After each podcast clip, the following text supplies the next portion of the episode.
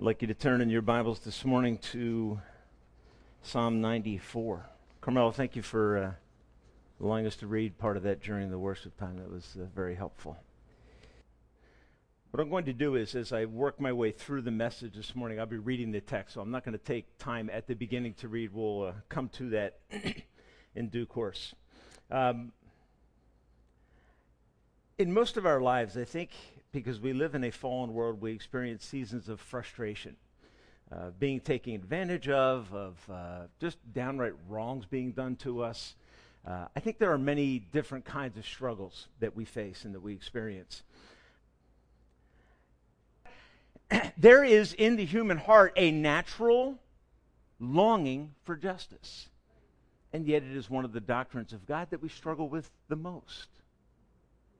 We live in a culture that doesn't like the idea of justice, ideas of the vengeance of God or the wrath of God. That, in our culture, that is difficult theology to preach, and it's difficult theology to swallow, and it's difficult theology to defend out on the public square. Oh, you're one of those that believes in a God who, and you know what's coming. I would argue that a desire for justice, the desire that's expressed in the psalm, is a natural desire. It is not a learned desire. It's part of our being made in the image of God. And here's what I think what I would say. It, it, I believe it's a natural desire. And if you said, well, I don't know if I agree with that, I would ask you to watch the N B A Finals Game seven tonight. Okay? And almost every time a foul is called, what does the player protest? That's not fair. That was not a just call. Okay, you see grown men virtually crying uh, in the N B A because they got called with a bad foul. And when that apparent or sense of injustice comes up, they don't sit there and say, how do I respond to this? Okay, there is a natural emotive response. It emerges just suddenly. Okay, and the psalmist is writing in the context of an apparent season of trouble, and there's a craving for justice that is rising up within him. I would argue that that response is natural, and that the psalmist's struggle is Tim Hoff's struggle, and probably it's your struggle as well. We wrestle with this longing for God to do what's right. Tim Keller says the human impulse to make perpetrators pay for their crimes is an almost overwhelming one. The natural want for justice. So when nine eleven hit, some fifteen years ago, there was a the, the first thing on the minds of everybody, who did it? And let's have justice, right? When the Air Egypt plane went down a month ago, the, the longing, the, the questioning is, who did it?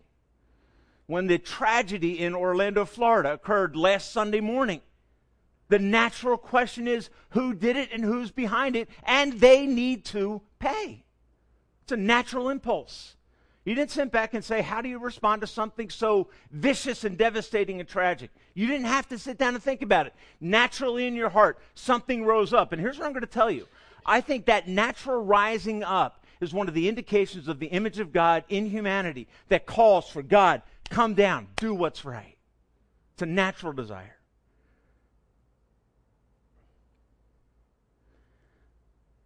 I would argue that there is a naivety in America today. A naivety that reveals itself in people rejecting entire ca- entire categories of moral boundaries and categories of sinfulness. Because we don't want to talk about a God who is just and who brings judgment. Most people in our country, and unfortunately largely throughout the world, want a permissive God who over- overlooks our sin, unless it is an offense that we have received. Then we want justice. It's the amazing schizophrenia that is present in the world you and I live in. Not wanting justice, that's harsh. Wrong me. And hell turns loose. Okay? And it just, so we, we all have a natural tendency to practice it, but our anger, our vengeance is severely tainted by our human nature. And it tends to be corrupted very quickly and very easily. The reason most people struggle with the category of vengeance or the justice of God is because most people think of it as an ill-tempered God exhibiting what one writer called cranky explosions. Burst. Instead, as we study Scripture, we see that the wrath and vengeance of God, understood biblically, is not anger as we fallen creatures express it. Instead, it is, is, it, it, it is as Piper declares, God settled, listen to this, God, wrath is God's settled opposition and just response to the cancer of rebellion which is eating out the insides of the human race that he loves with his whole being. It is the settled response of a just God to human rebellion, yet unbelievably patient. Okay, and that's the tension that a lot of this psalm rises up on. I would argue that very few people look at our world today and would honestly look at it with hope. It's hard to look at our world with hope, isn't it? You look around. If you, you just pick up on national news, go to the B B C and look at the news headlines, it, it is it is troubling and earth-shattering when you look at the world that we live in today. And the psalmist, in, in his expressions, is living in a world that is very similar, where it seems like, for whatever reason, wrong is prevailing. And that rises up within him a desire to go to God and to pray. Now, I want to give you a definition for the wrath of God or the vengeance of God. This is something over the years I've kind of worked on. I've probably stolen all of it from other people, and it's kind of just come together in this kind of a quick summary statement. Okay, the wrath or the vengeance of God that is at the center of this psalm. I would describe it as the seemingly reluctant, yet completely necessary response of a holy God to human rebellion. Okay, the seemingly reluctant yet utterly necessary response of a holy God to human rebellion. If God is just, sin must be punished. Okay? Well, let that settle in. The reluctant response yet necessary of a holy God to human rebellion. And it is that that the psalmist request. It is that that the psalmist prays to God to bring. Because as he is watching the activity against the righteous, against good people, against innocent people, not morally righteous, but innocent people that haven't provoked, that are being oppressed, as he watches that, it it, it builds up in him. It, it's kind of like if you're at a store and you see someone being beaten and, and you can do something about it, there's a, a natural desire to want to enter in and to try to help. And that's the psalmist is wrestling with this internal desire to act while knowing that he can't trust his own actions. He needs to give it over to God. And that becomes the tension and the question of this psalm. One writer made this observation. They said, I would argue that the lack of belief in a God of judgment Or, and vengeance, who leaves it all in our hands, is secretly nourishing violence. Okay? That if there isn't a God who one day will bring justice, then I will take it into my own hands. I'll never be able to step back like I did yesterday in the smallest way. I just like, okay, I'm just going to leave that with God. Okay? If I don't believe that what Romans twelve says, vengeance is mine, I will repay, says the Lord, then what's going to happen? I'm going to take it into my own hands and play the role of God. And when that happens, it will be utterly dangerous. And that largely is the world in which we live. And it's one of the scariest aspects of the culture in which we live. You know, there's a saying that comes up in many protests, no justice, no peace. It's true. It's true. I'm not agreeing with all the ideology behind it and all the stuff behind it. But if there is no justice, there will not be peace. And so the psalmist knows that, and he cries out to God to respond finally to the pressure that the people of God are facing. We would argue that the strongest deterrent to the, to the danger of ill-fated anger is a deep conviction about the justice of God. And so it's that I want us to poke at and then look at how the psalmist comes to a resolution of the tension that he feels in his heart. So let's enter into this psalm, and just I'm going to break it into five pieces. They're the natural breaks in the text. Verses one to three comes first. The psalmist starts out, O Lord, the God who avenges, O God who avenges, shine forth. So two times he mentions the character of God. He is a God who avenges. What does it mean? He is a God who will bring justice. It's bound up in the nature of God to do what is right. Okay? His mercy is to hold off and give time before doing right comes. But doing right will come. And the psalmist is crying out to God, saying, God, shine forth, show your justice. Rise up, O judge of the earth. Pay back to the proud what they deserve. And he's not, the, the psalmist isn't asking for an overwhelming shock and awe response. What he's asking for is just give them what they deserve. Well, that'll be enough. The problem with us is we over-pursue. The psalmist is saying, God, give them what they deserve. It, why? He's watched the oppression. He's seen the strength and the tenacity of it. And it's starting, it's, it's eating at him. And so you find in this a, a, a, if you will, a plea, a call for God to act in a way that is consistent with his character. Bring the justice that you embody, God. And I would say verse three, the psalmist leads toward, he, he's leaking out a little bit of frustration or complaint from his heart. Notice what he says. Lord, how long will the wicked, O Lord, how long, and notice that he repeats, he calls for vengeance twice, then he asks the question twice, how long will the wicked, O Lord, how long will the wicked be jubilant?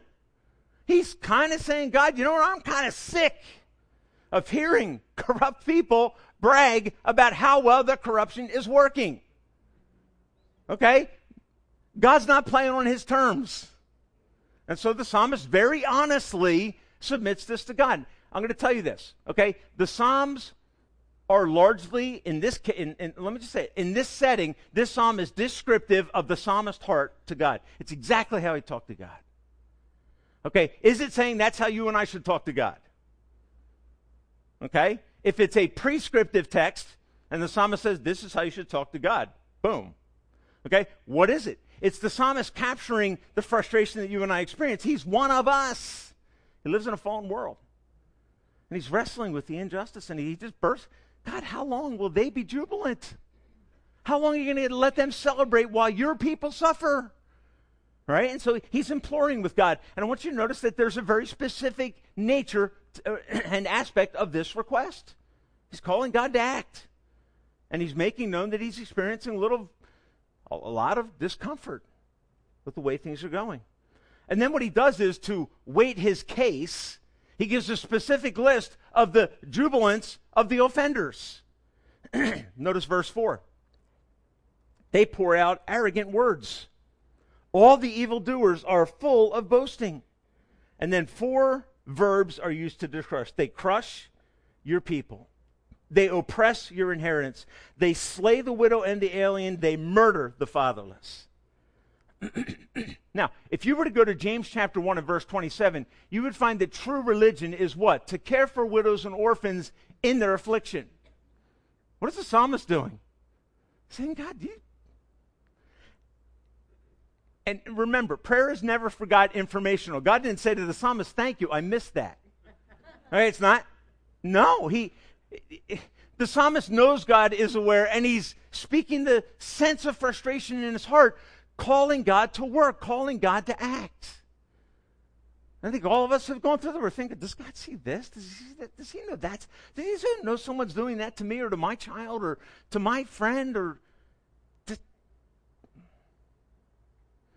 And then verses four and seven, which come on each side of the accusations, they pour out arrogant words. They're full of boasting. Verse seven, they say, the Lord doesn't see. The God of Jacob, the covenant God of the people of Israel, of which the psalmist is a part. He's kind of unaware. The psalmist is thinking to himself, that really ticks me off. That irritates me at the very depths of my being. And so he goes to God with it. And it's almost a, God, do you, you hear them? You hear what they're saying?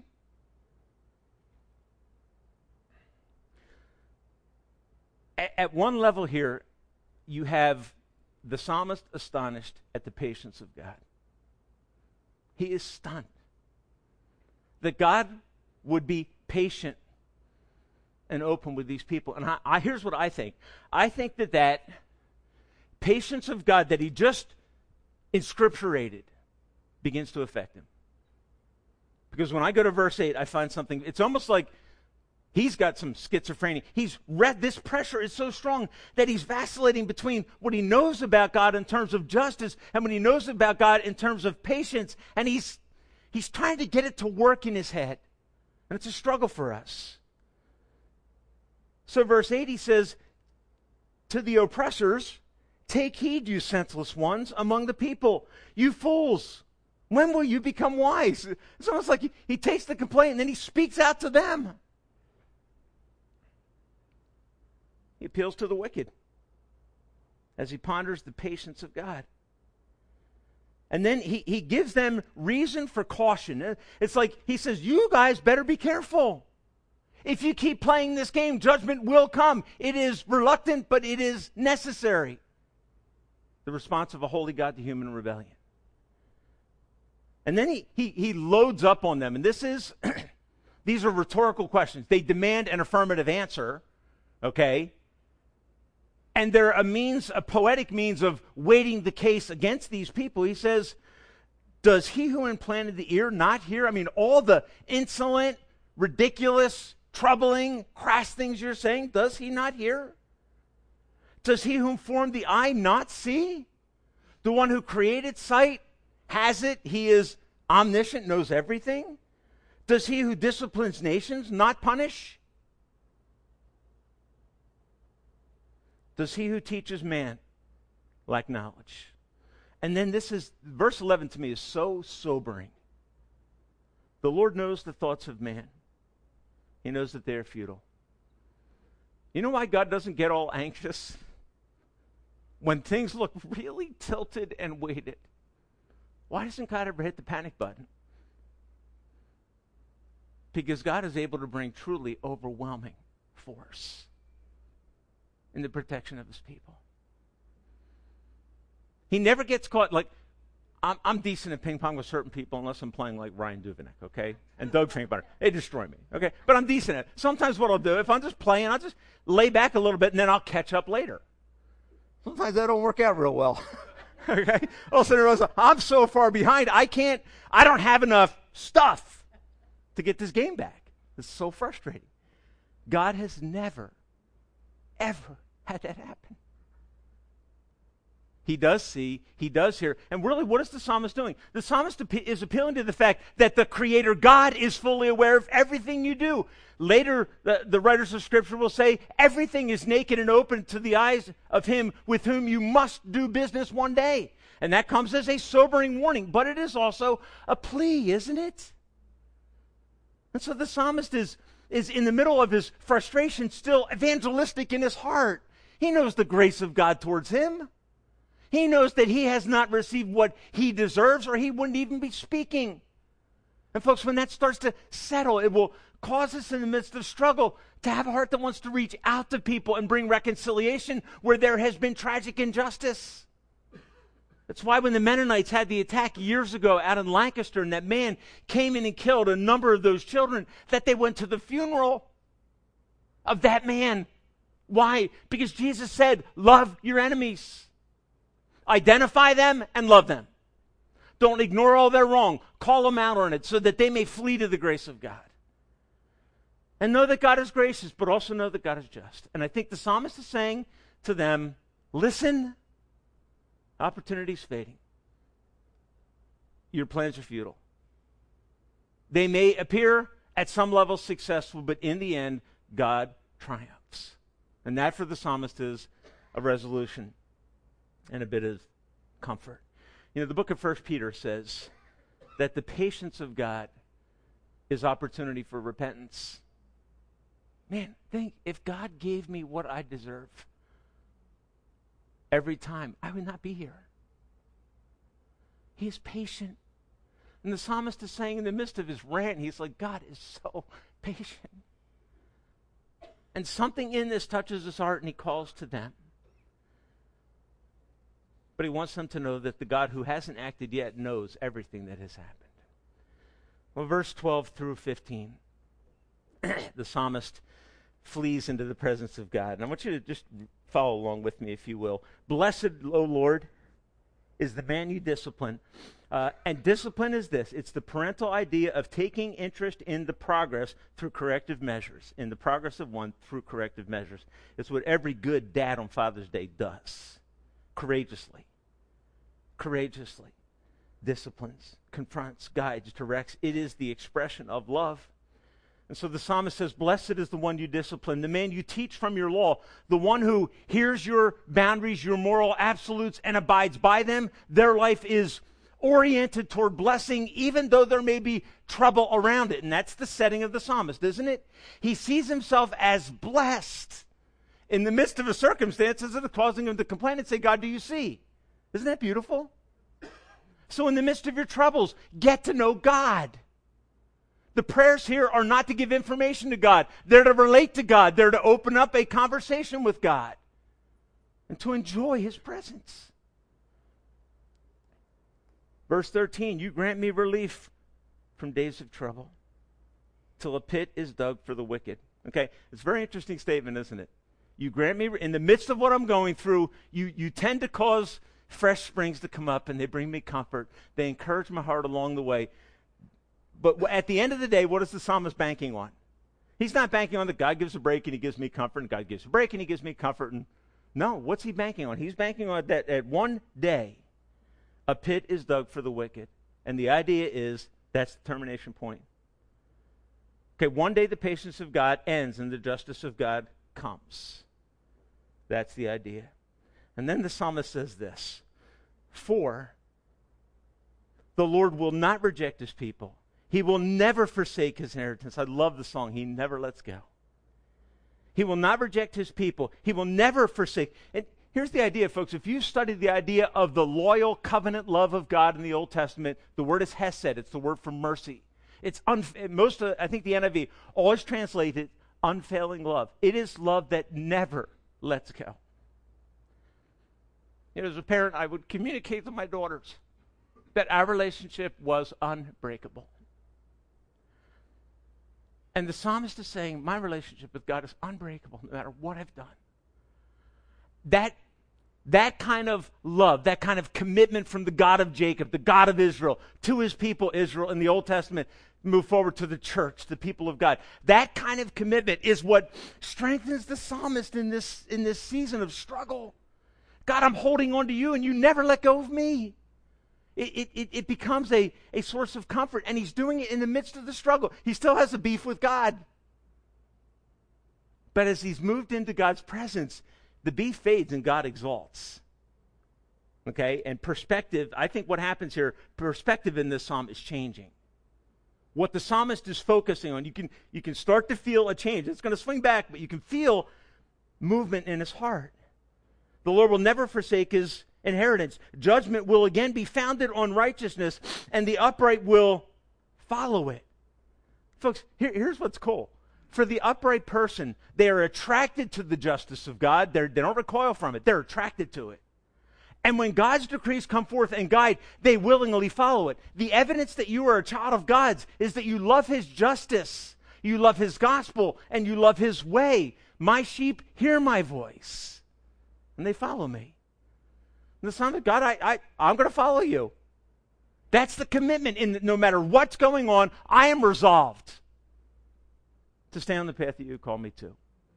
In spite of what I see as injustice, in spite of your patience that irritates me at times, I will follow you.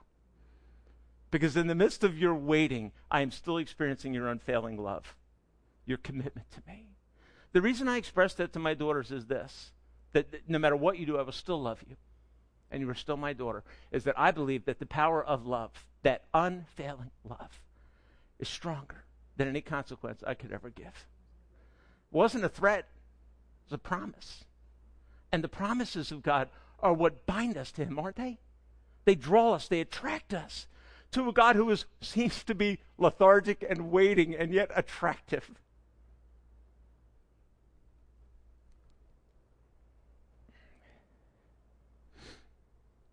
Unless the Lord had given me help, verse seventeen, I would soon have dwelt in the silence of death. And what that means simply is that God has in some way mitigated the pain that the psalmist is going through. He is, he is tailoring it to the circumstance. First Corinthians ten thirteen comes to mind. No temptation has taken you, but such as is common to man, and God is faithful. He will always make a way out so that you can stand up in it. He makes a way for us to honor him in the most difficult circumstances. That's his promise of unfailing love. In that circumstance, psalmist, I'm with you.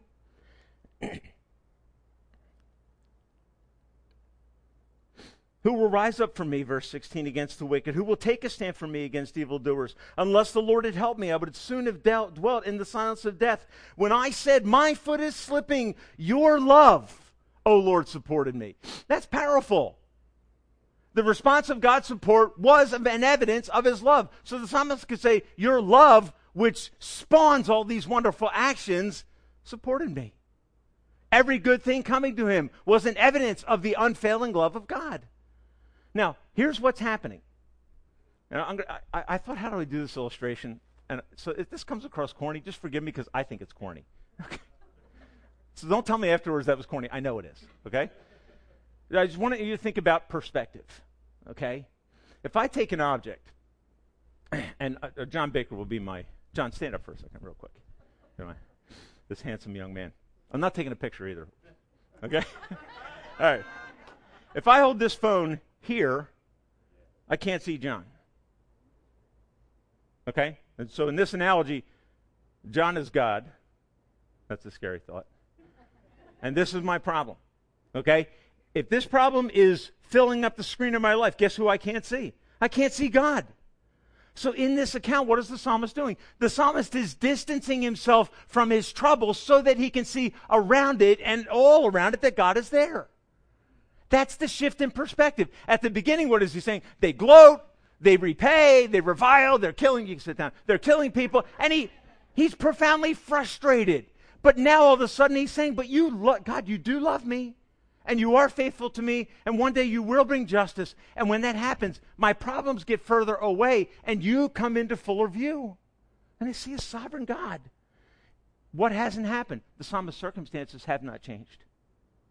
They haven't changed. His mind is completely shifted to the point where he cares about the evildoer and wants him to know God. All right? And to the point where he now gives praise to God, and that praise ends in his heart as a statement of joy. And this is what I want you to see. When I said my foot is slipping, your love, O Lord, supported me. When anxiety was great within me, your consolation brought joy to my soul. When? In the midst of the trouble. Consolation, comfort. Here's what I love. When you go to the New Testament, when, when Jesus says, I'm going to the Father, but I'm going and I'm coming. Uh, he says, it is essential for you that I go away so that the Consolator can come. Okay, now I'm using the word for comforter, consolation. Okay? The Consolator is the person of God in the presence of the Spirit in your life. You know what the psalmist says? As, as I have meditated on you and uttered my complaint. And by, uh, folks, I want to say this. Uttering his complaint is part of the process. It's part of the means by which we are honest with God, completely honest with God, about all the complaints that we have. Transparent. That's what a good relationship can do. A, a, a good parent-child relationship can be evidenced in the fact that a child can come to mom or dad and say, I don't like how you handled this. And we say to them, I say to my daughters, you can say anything to me that you want to say to me. You must say it with the right attitude. You must say it with the acknowledgement that God has put mommy and I in a position of authority in your life. You have to honor that. Say whatever you want to say. And kids will say some pretty harsh things. I used to think the Spirit went quadraphonic in my house with four women, right? That he was speaking from all directions. Your consolation brought me joy. That's a beautiful picture. When I, my foot's slipping, boom, boom, I'm happy. Are his feet firm yet? I don't know. Doesn't tell me. It tells me that he's seeing things from a different perspective. God's there. God's in charge. So this difficulty isn't as, as hard to bear. In fact, it's almost tolerable. Whereas earlier it seemed like, come on, God, shine forth. Bring your justice. And the psalmist is now resolving. I think it's, uh, I think it's awesome. I think it's awesome. In our men's Bible study, Willie Cites keeps saying to us, praise prompts joy. If you're wrestling with the lack of joy in your heart with God, you need to spend time thinking about who he is and being honest with him. Okay? And I'm telling you, both of these are part of the honesty. The psalmist's complaint is really an appeal to the character of God's justice. It's kind of like, I thought you were like this, but it doesn't seem like, oh, but I know you are. But it doesn't seem that way right now. That's honest. And then God gives him, God says, okay, my foot is slipping. I, I am at a point, I'm going to go down. You sustain me. My pastor, I remember t- uh, Tim Jordan, Doug, preaching a sermon. Uh, it was titled, God is seldom early but never late. And I think the psalmist is learning that. We want God to act because we think it's over. If God doesn't act soon, I'm not going to make it. He's not strong enough to sustain me and support me. And you find as you move through that, that the Lord is my shepherd. And that even in the valley of the shadow of death, he's enough. And when you know he's enough, guess what happens? Your problems get smaller and God gets bigger. You get a new perspective and you get joy. That's what a good relationship with God brings. Not a vengeful heart, but a joyful heart. He never forsakes. Last thought, I didn't realize I covered my point there. Here's something I would say to you in, in light of uh, in light of verse eighteen. And I think even some of the other passages here, there there is a sense in which the psalmist in front of God names his request very specifically. He's not just mumbling on with God. There is a very specific, intentional approach to God for the psalmist as he comes. And he is pleading with God and asking God to intervene and to work. Folks, when you go to God, be specific. A few weeks ago, Doug preached on Philippians four, verse six. Be anxious for nothing. That's the word here. When my heart was anxious. What's the, what's, what did uh, Paul say in the middle of prison? He said, be anxious for nothing. But in everything with prayer, which is asking, all, all the word prayer means is asking. Okay? And supplication takes on the idea of intense asking. Okay? In everything by asking and intense asking, let your request be made known to God. Tell God what's bothering you. Put it on the table with him. And then praise him and watch what happens. And I had not thought about this much growing up, especially in my early Christian life, that what brings joy is praising God, is worshiping God. That's what I find when I come here and sing songs of praise to God in the morning. That my heart is encouraged. My circumstances haven't changed, but I see them differently. That's what happens to the psalmist here. So real quick, this last section, I'll just read through it. Verse twenty. I just lo- I love this question. Because now he's come to the place where the covenant love of God is what, yeah, that's that holds me. And notice what he says next. He says, can a corrupt throne be allied with you, one that brings misery by his decrees? Can God be bought or bribed? I think I live in a world where just about everybody is in the realm of politics in America. Just about everybody is vulnerable to being bought, to being nudged, to being moved from solid core principles. You know what the psalmist says? In the midst of a world where that is true, my God cannot be bought. He can't be bribed. A corrupt, a corrupt, um, oh, I can't think of the word. Well, I'll just use the word government. A corrupt government is unattractive to God. There is no There's no temptation on the part of God to want to ally with those who do evil. He is for you and he is against evil decidedly. And it is the necessary and just response of a holy God to human rebellion. And the psalmist comes back and he says, "Can and rhetorically, can a corrupt throne be allied with you, one that brings misery by its decrees? They band together against the righteous." And here the psalmist goes back, okay? Because he said, it looks like that's what they're doing. They band together against the righteous. Presumably, the psalmist is an attempting righteous person. He's trying to live by the decrees of God and is experiencing severe enough opposition that he goes to God and, God, let your vengeance shine forth. They band together against the righteous. They condemn the innocent to death. But the Lord has become my fortress. That's what happens in this interaction with God. At the end of the day, my hiding place, my safe place, my safe house is God. And my God, the rock in whom I take refuge. He will repay them for their sins and destroy them for their wickedness. The Lord our God will destroy them. That's harsh terminology, but that's the resolution of the psalm. At the end of the day, the wicked have their opportunity to come to God because the patience of God, the waiting of God, is opportunity for repentance. At the end of the day, those that refuse to repent will experience the justice of God. Now, let me jump into the gospel. Is God just in forgiving me and you? That's the salient question, isn't it?